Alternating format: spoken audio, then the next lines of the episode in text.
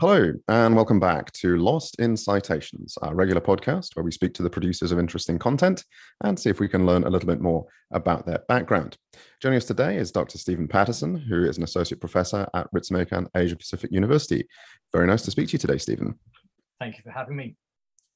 The paper that we're going to be speaking about is a book chapter called A Levinsonian Account of Irony in Jonathan Coe's The Rotters Club.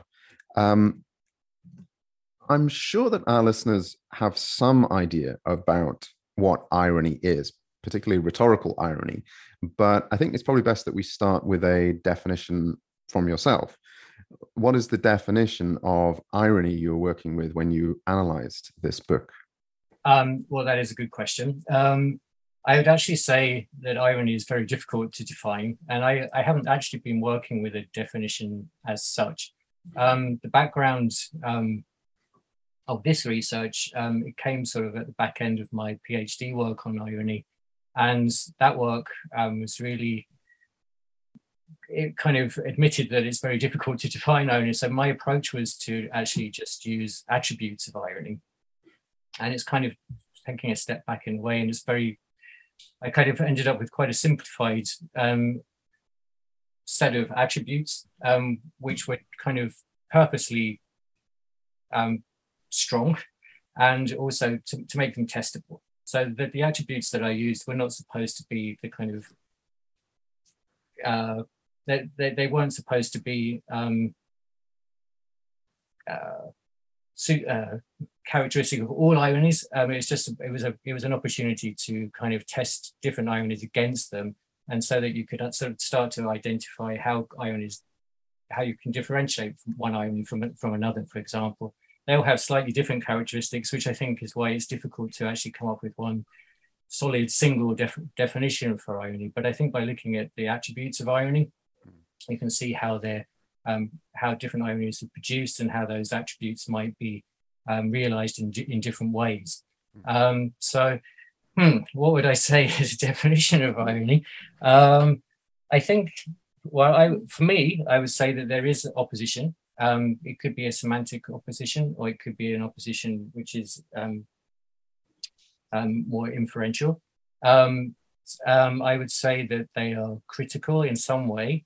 Um, uh, they're certainly evaluatively negative in, in some way, generally. other scholars working in irony would disagree with that, and they would say that they're, they're not always negative. I would say that um, they um, there is a clash between the context and what you're saying, and they're very context dependent in that in that regard. Um, and um, hmm, uh, there are very uh, various other aspects of them which I think are less important. For example, and um, there's more variety, more, more var- variation. Sorry.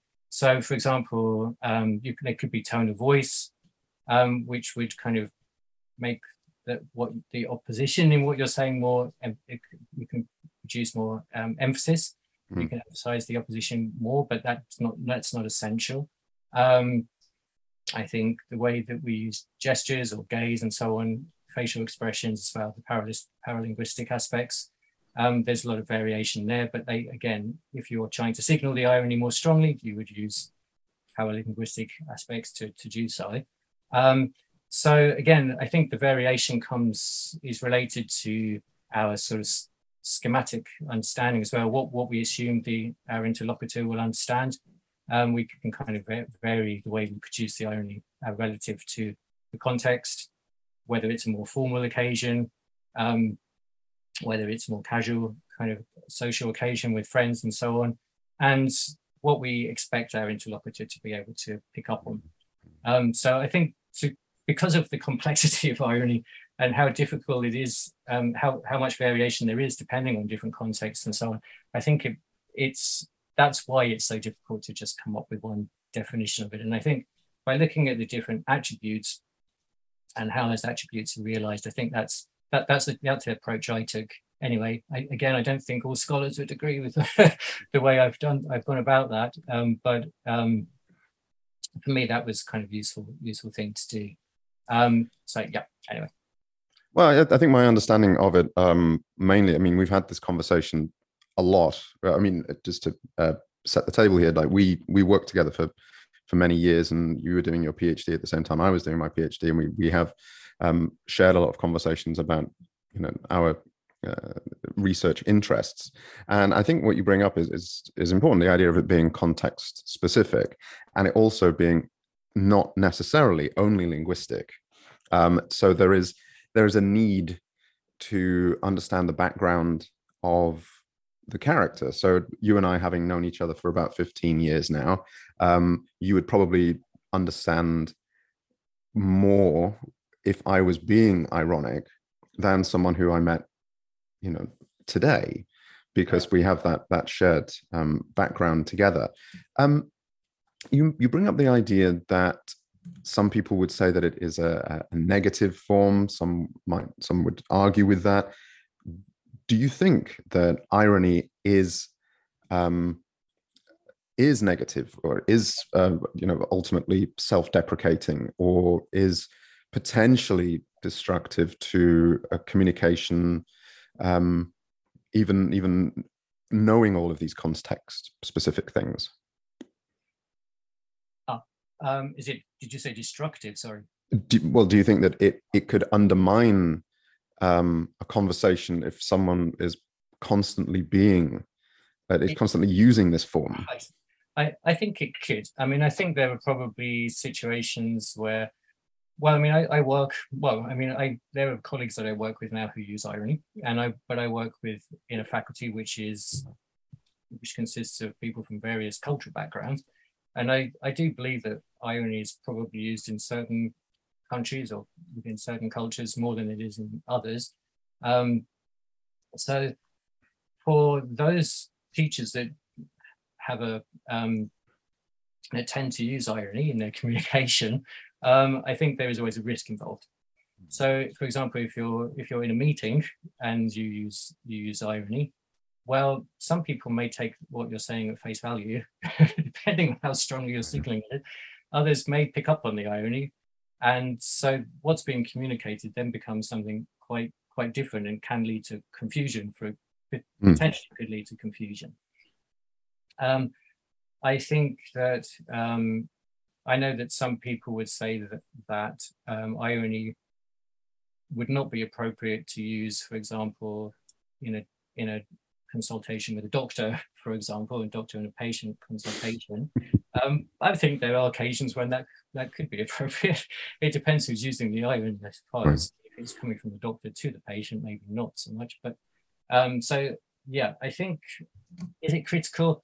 I think it, it, it is because I think irony tends to be used where there's some kind of a conflict um, but what I mean by conflict isn't necessarily in the argumentative sense. Um, it could be between um, an expectation and the reality that you're faced with, for example. Um, so the expectation, you mentioned self-deprecation, so I suppose the expectation could be what you expected yourself to be capable of, for example, and maybe you weren't able to, to do to perform as you'd hoped, so then it could be used against yourself. Um, I guess that would be self-deprecation. Um, but it also could be, you know, the fact that you're going on a hike in the mountain or something. The weather forecast had suggested that the weather was going to be fine for a hike, and then you have a torrential downpour something. This is a very typical example of irony. So then you say something like, oh, what a lovely day for a hike or something like that. Um, so then your expectation again is being confounded by the weather conditions. Um, but also the, the, the context itself would make it clear that you were joking. If you're both if you're both together in the downpour, then there's there's no way the other person, you know, absent significant head trauma, uh, would believe that you that that you actually believed they were having good weather. Now, um, you bring up you bring up a you bring up a good point here, um, and I want to uh, talk specifically about the, the book chapter. So once again, we're, talking about a, a, chapter in a book. It's called uh, "A Levinsonian Account of Irony" in Jonathan Coe's The Rotters Club, and uh, you in your introduction you bring up the fact that this is set in 1970s uh, Birmingham, um, which uh, immediately, as a, a, British person and, and, you and you note some of the historical things that are going on at the time, the National Front, the IRA, mm-hmm. um, you know, uh, trade union disputes, uh, etc. But um, as someone who is from the United Kingdom, you basically just have to bring up Birmingham in the 1970s, and, and already I have a mental image of, of what's going on there. Yeah. So, do you think that, uh, and you can relate to the things that you bring up in the chapter as well? Do you think irony is a not uniquely, but is a kind of uh, something a foundational aspect of British humor? Um, it's certainly important in Britain. Yes, I would say so.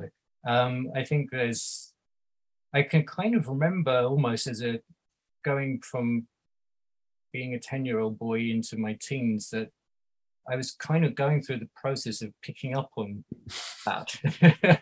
and the fact that, uh, yeah, I think when I was a 10 year old boy, I became very lost maybe in sort of listening to adult conversations around me and thinking, hmm. what are they talking about?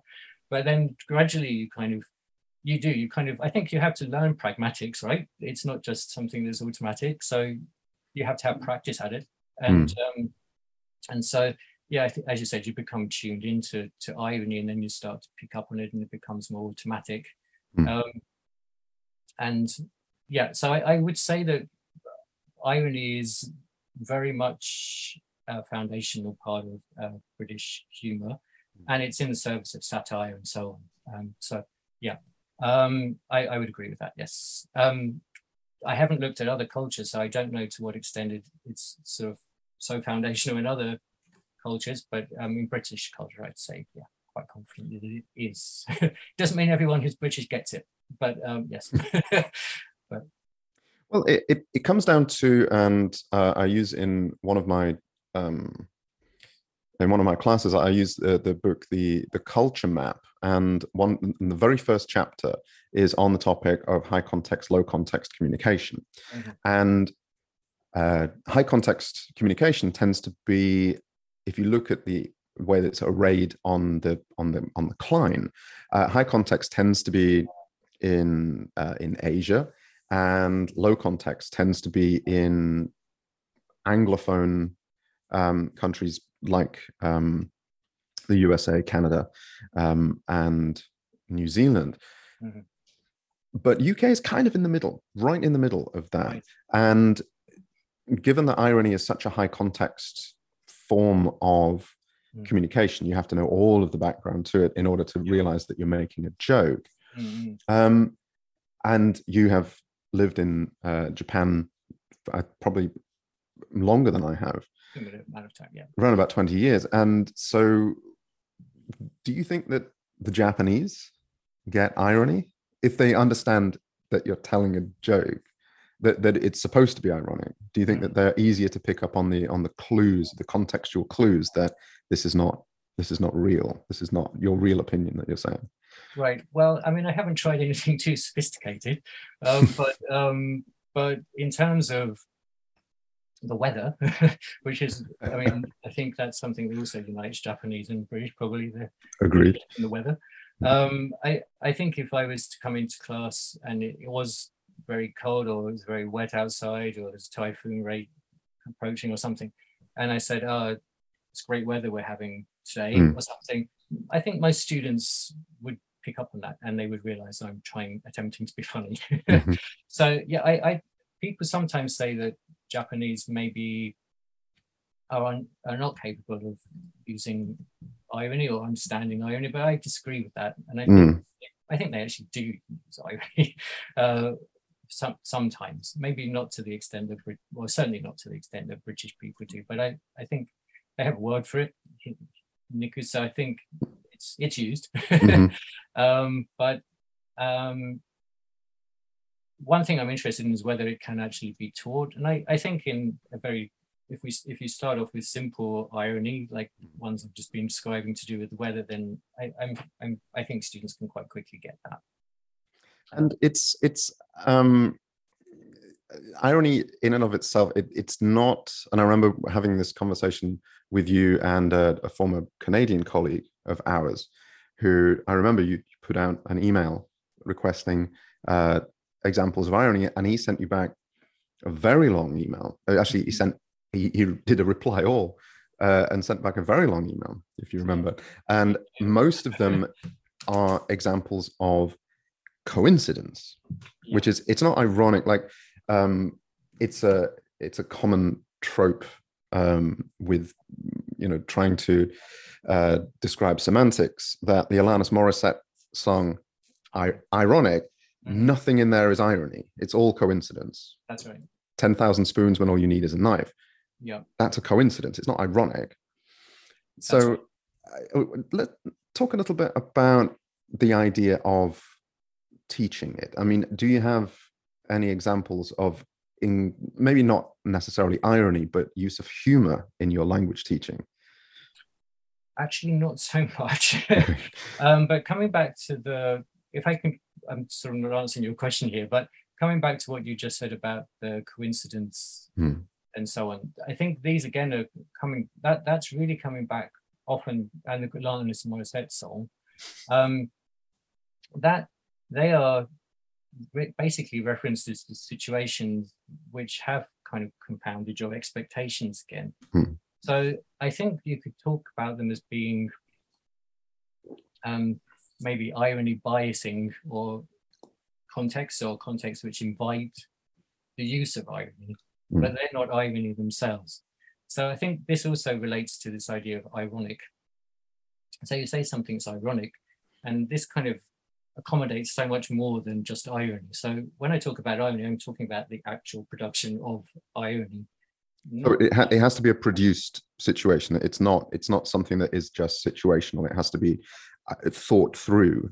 If I'm talking about irony, that's what I'm talking about. Mm-hmm, mm-hmm. Um, um, so they, if that situation may invite irony. So I think you talked about um, what did you say? 10,000 spoons when what was it? oh, the, well, the, the line from the song is 10,000 spoons when all you need is a knife.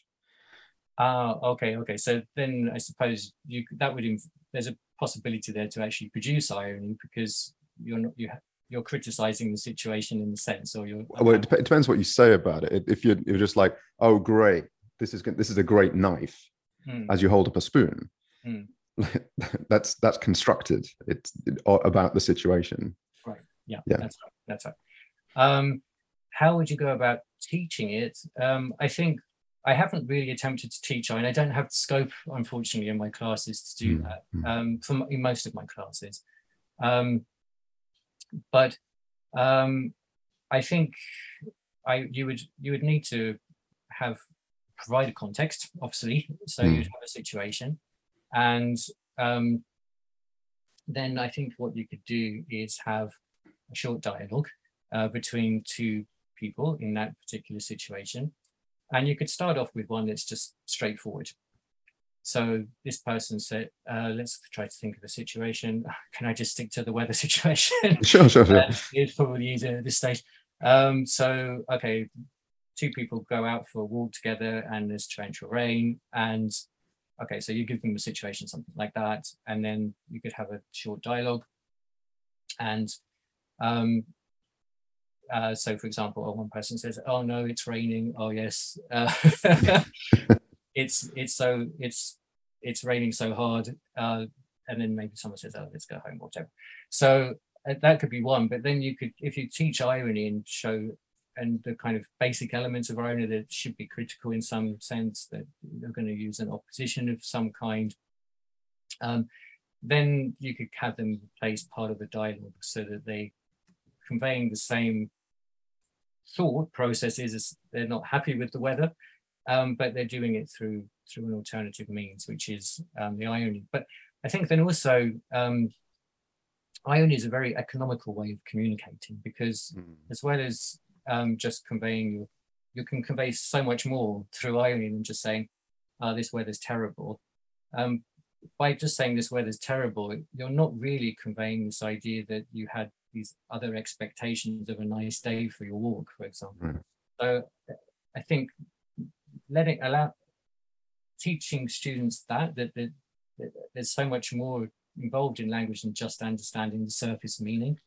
for a start, and then irony is one case where you really need to go beyond the surface meaning to really understand it, but also to show how rich the language is in that in that sense.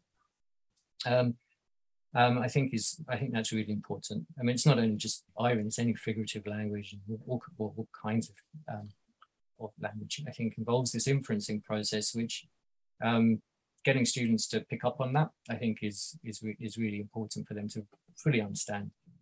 Yeah, and and this is again back when we were working together. We we we've we've put together curricula, we've put together syllabi, we've we've built courses and chosen textbooks, and a, a lot of um, our work as well when we both worked together as um, uh, course coordinators, it was about trying to enthuse these things in the teachers.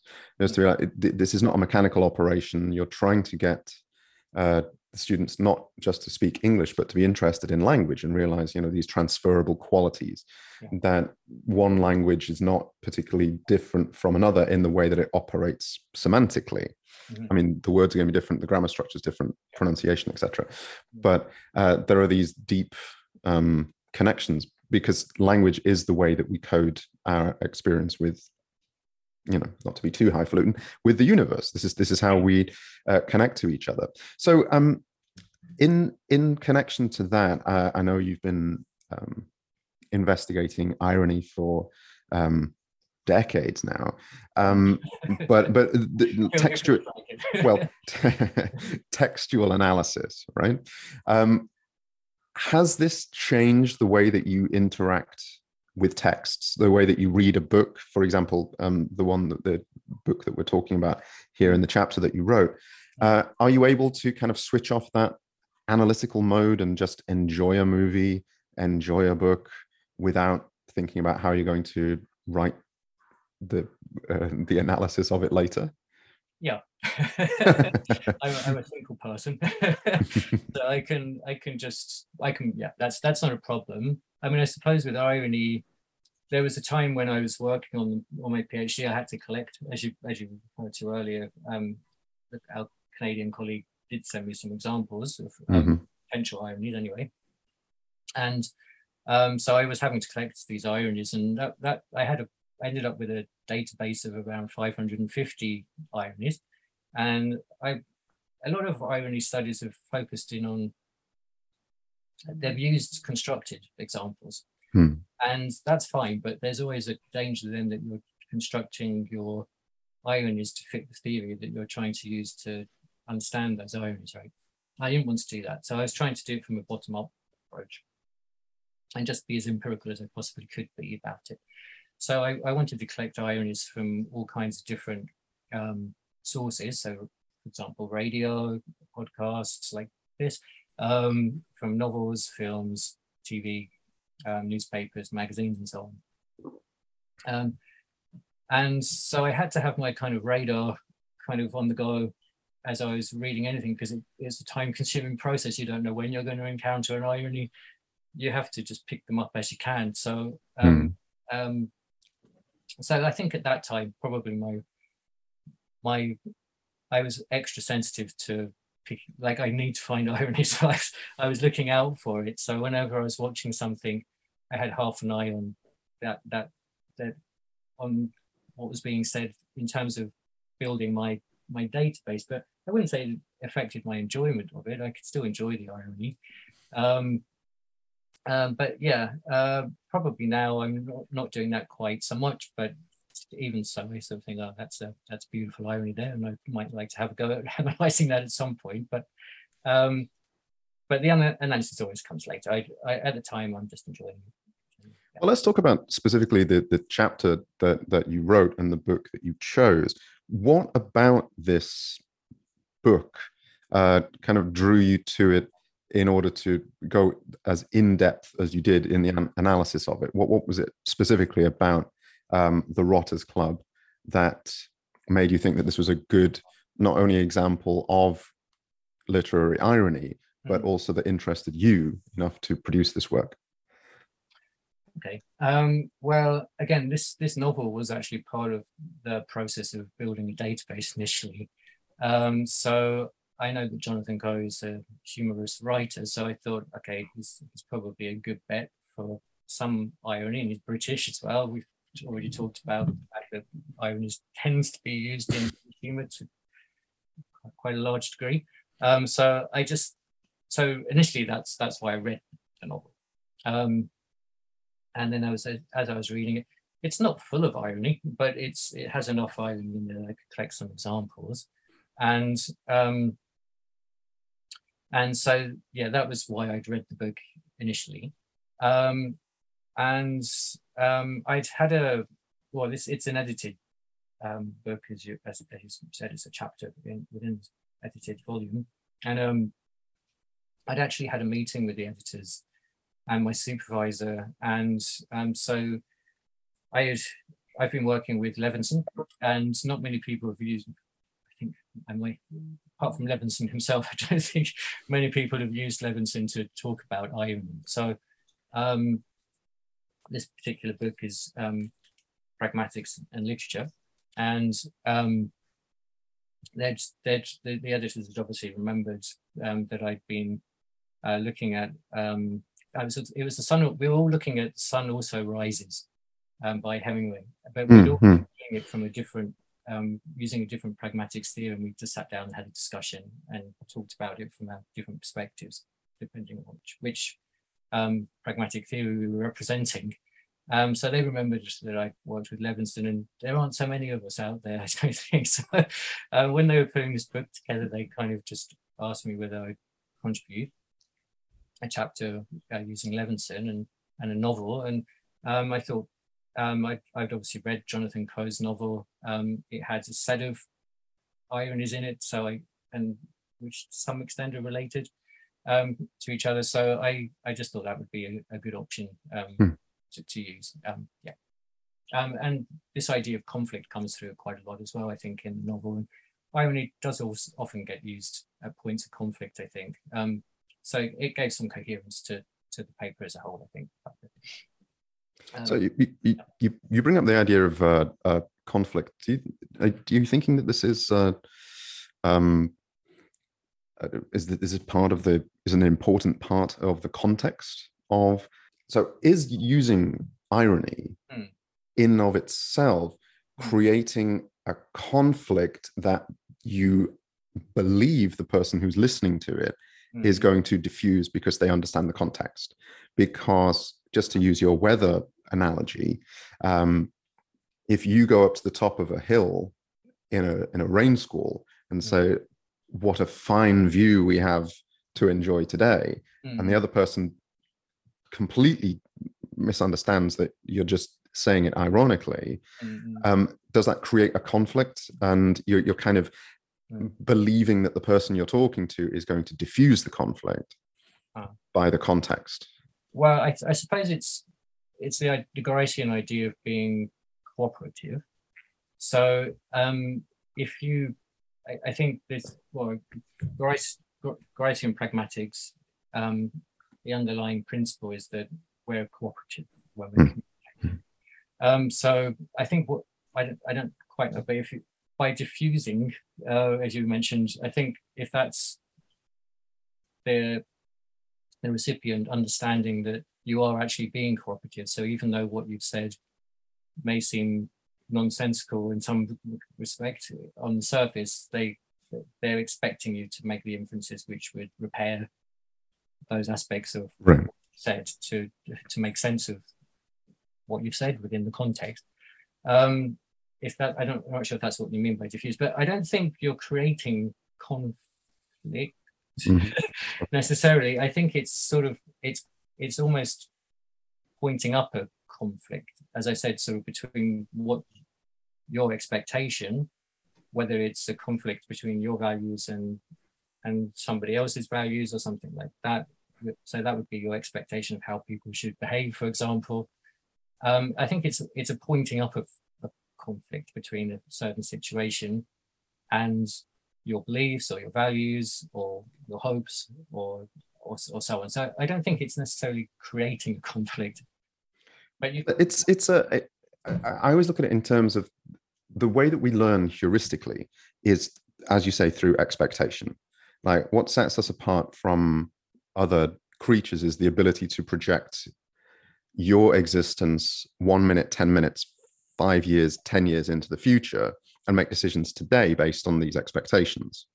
So in language, I have used the example in the past of a student um, when I who who came into my class at the beginning of the day, uh, and I said good morning, and he said and you, and I said okay, what well, stop, you have jumped forward several levels of expectation there. It's supposed to be like good morning, good morning, how are you? I'm fine, and you.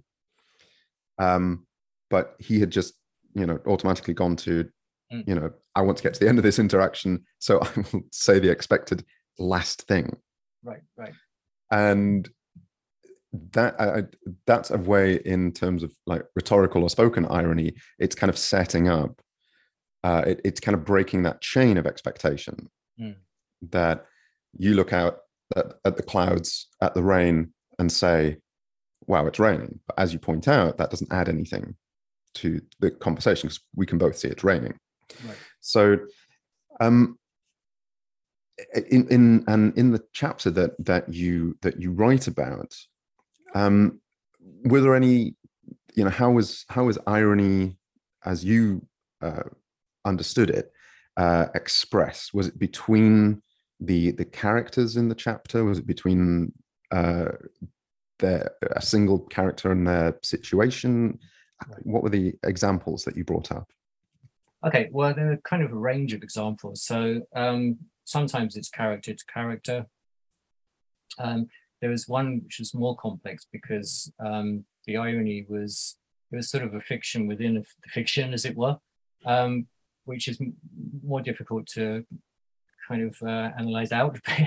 uh, but um, so then, uh, so for well, anyway, it was a contributor to a to a newsletter, and it was it was, it was a school newsletter, and one pupil at the school um, was make had this kind of series of contributions to the newsletter in which um, they were sort of taking on a new persona in, a, in a sense. And the irony was sort of coming out through that, but that was based on your knowledge of the character who was supposedly contributing to this this newsletter to understand that they were being ironic as they as mm. in, in their within these um, contributions to the newsletter. And but then there are others where it was kind of accidental irony. And again, you're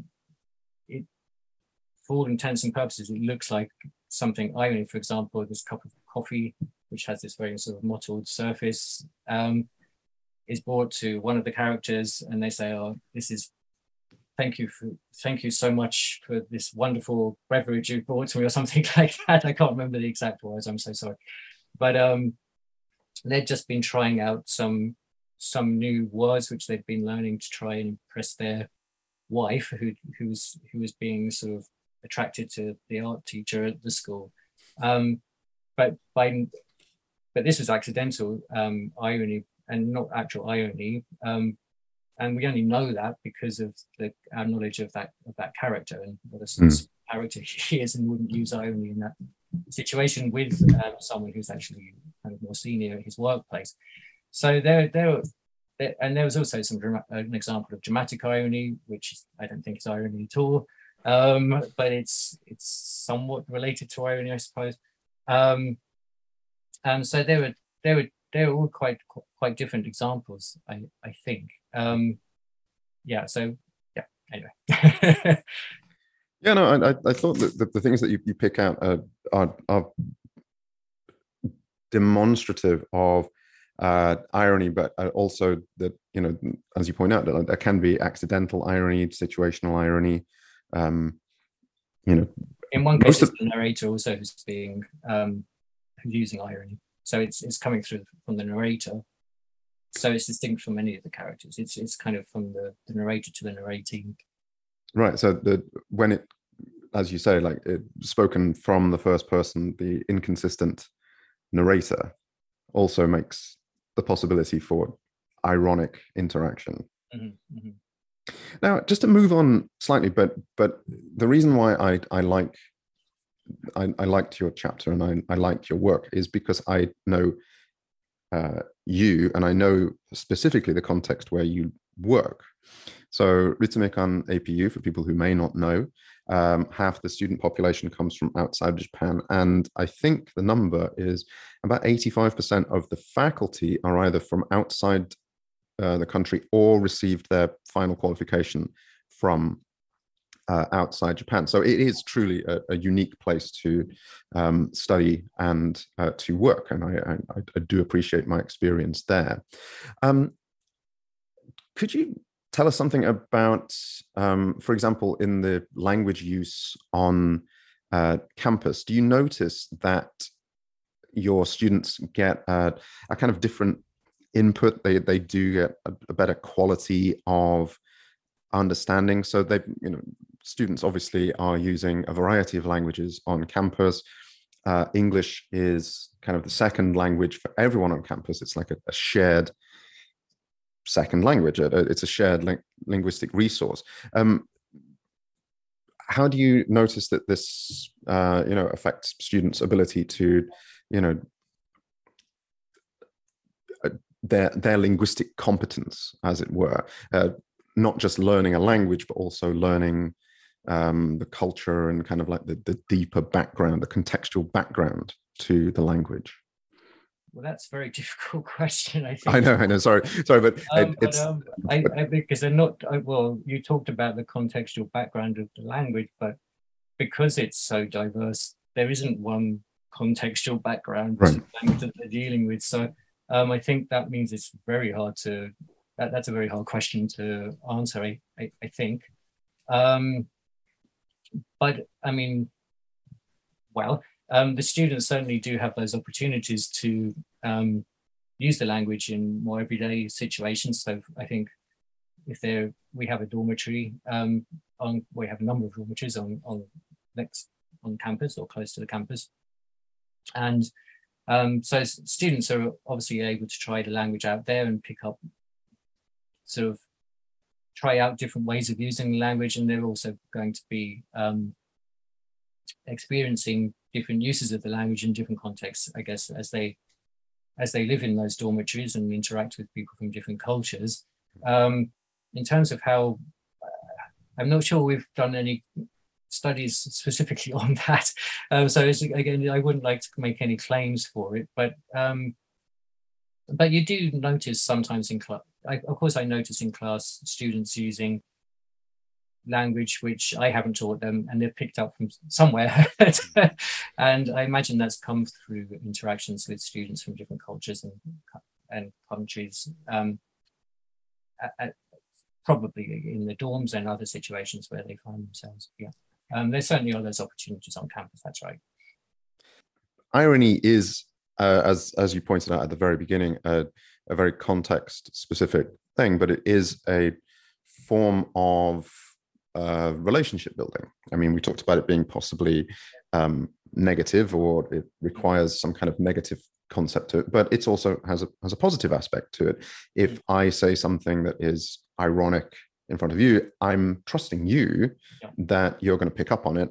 And and you you bring up the the you brought up the idea of uh, meetings and people using irony and with people from different cultural and linguistic backgrounds and possible you know miscommunications that occur um, from that now so which, which makes uh, irony kind of a high level form of negotiation between the two people who are speaking um, so negotiation of course being changing language changing grammar changing uh, stress patterns, and also you you rightly bring up gesture and other forms of um, communication.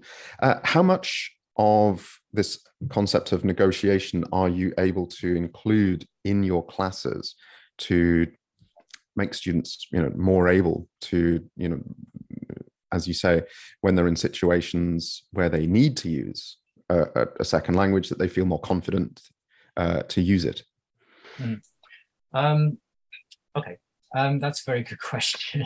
Um, again, I don't know if we have a great deal of scope for that. Um, um, I, I, would like, I'm not really going to answer your question here, but one, one area that I, I'm particularly interested in reading at the moment, and mm. so not really the kind of communication you're referring to, but I do feel that um, even I'm interested in pragmatics and in general and reading, and I think um, students need to develop that pragmatic understanding really to going back to what we were talking about at the beginning of this podcast um, to really fully understand the, the, language what's being communicated and the, and the richness of the language and how creative it can be actually.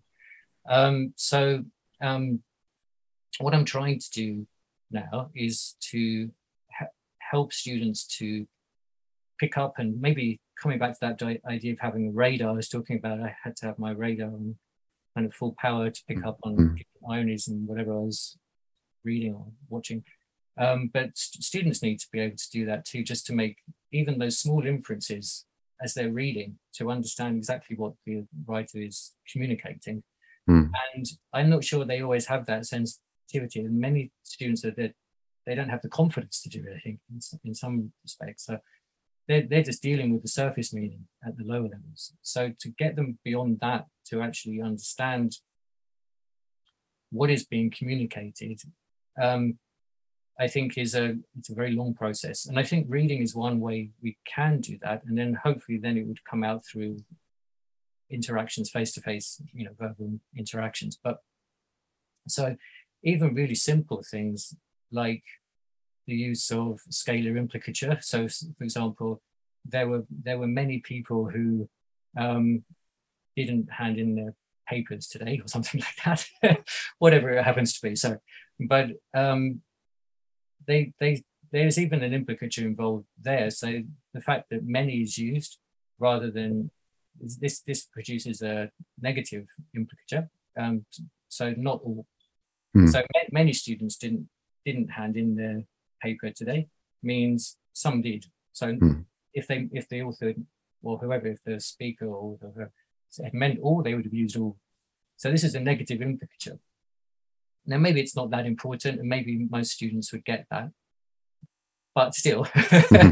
looking, being able to that this idea of looking at the language choices and what language the author, you know, reading is using, and those those choices are important and are kind of conveying something about the meaning that there's an additional meaning about what the author is trying to convey to the reader. Mm. Um, the use of metaphor, for example.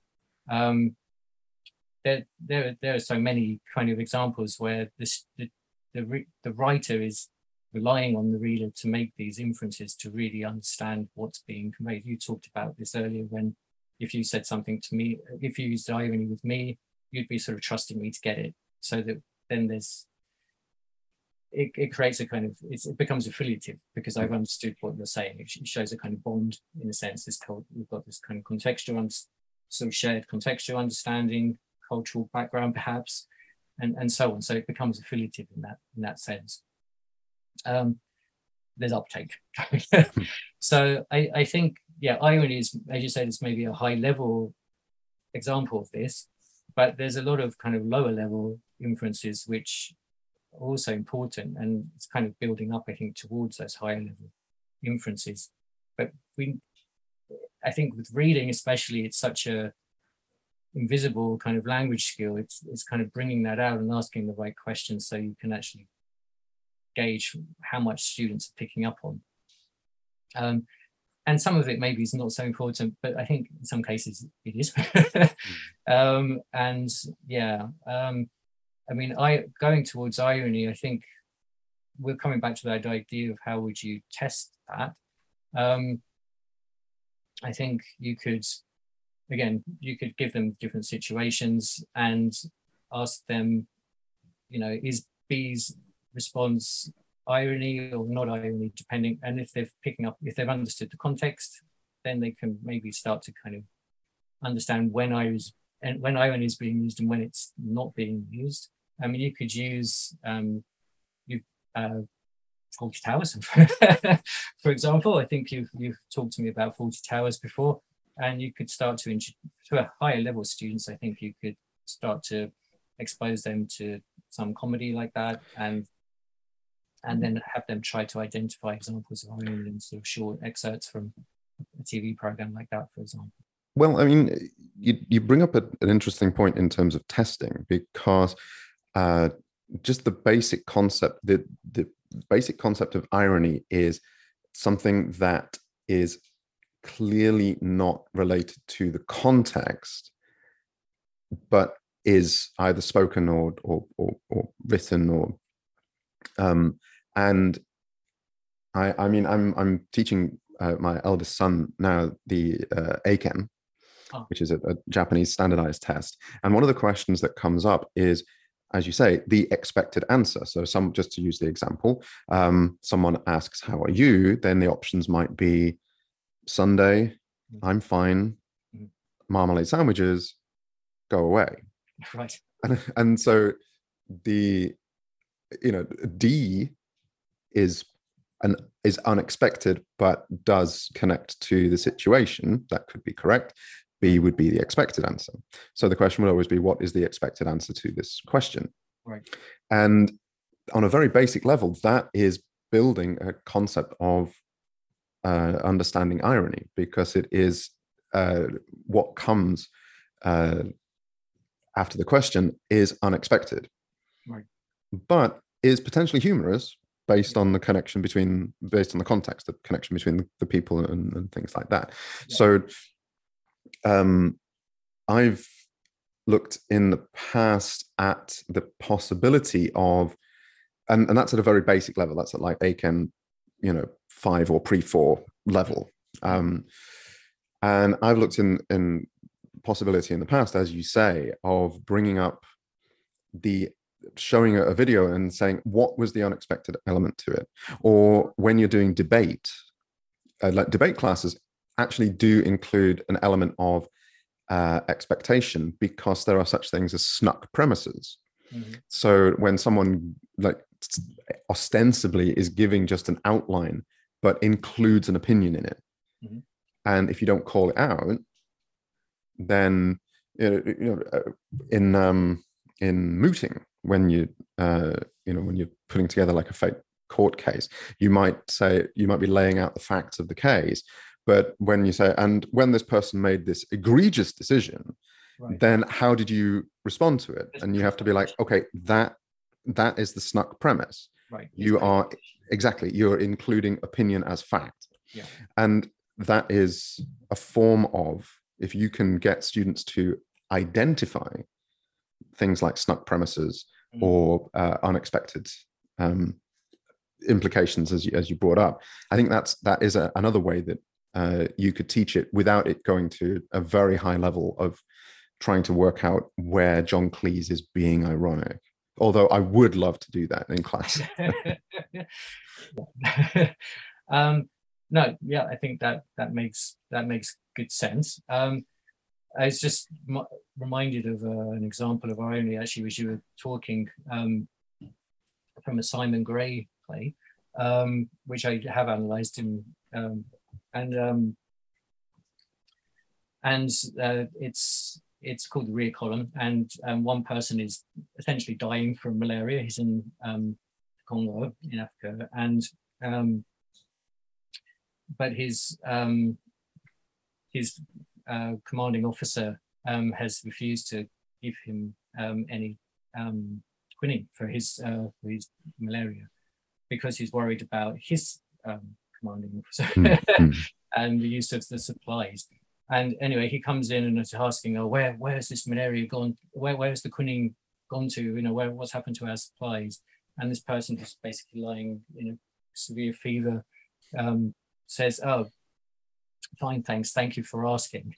Um, so actually, his commanding officer hasn't asked him how he is. He's kind of skipped this this stage. So it's a bit kind of the opposite in terms of what you were just saying. Mm-hmm. Um, there's there's an element of this normal what you'd normally expect in terms of kind of pragmatically what you would expect mm-hmm. in this, this social um, situation. Someone's sick in front of you. Uh, there's one point that's missing, and he's kind of picking up on that. And there's a, that that's irony, I would say. Um, um, yeah. Um, so yes, again, that that's sort of connected to what you were just saying in a, in kind of way of, of testing. If there's if if you have this uh, uh, like a script, a regular, regular script for how this particular kind of social action interaction would play out, and there's one part that's missing or it's unusual, it's marked in some way, then um, yeah, I think that, that's one way of testing it, as I think you were sort of suggesting before. Well, I mean, I'm reminded of the, the scene from The West Wing when uh, Toby finds out that the president has MS and confronts him in the Oval Office and lays out all the evidence that he knows that something's going on and you're not telling me this.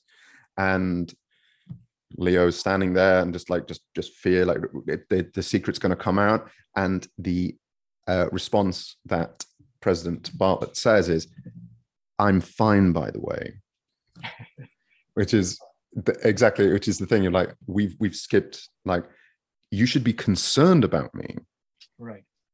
not you should be confronting me about the lie. Right. Are we not friends? The first thing you should ask is, Are you okay, Mr. President? Right.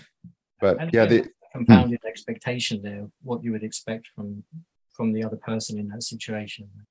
Yeah, and I think that uh, that is um, it, it's it's the it's the kind of minimal level of text analysis, whether written or spoken, that I think we can include in language classrooms, where you you say, well, how has this broken from the norm?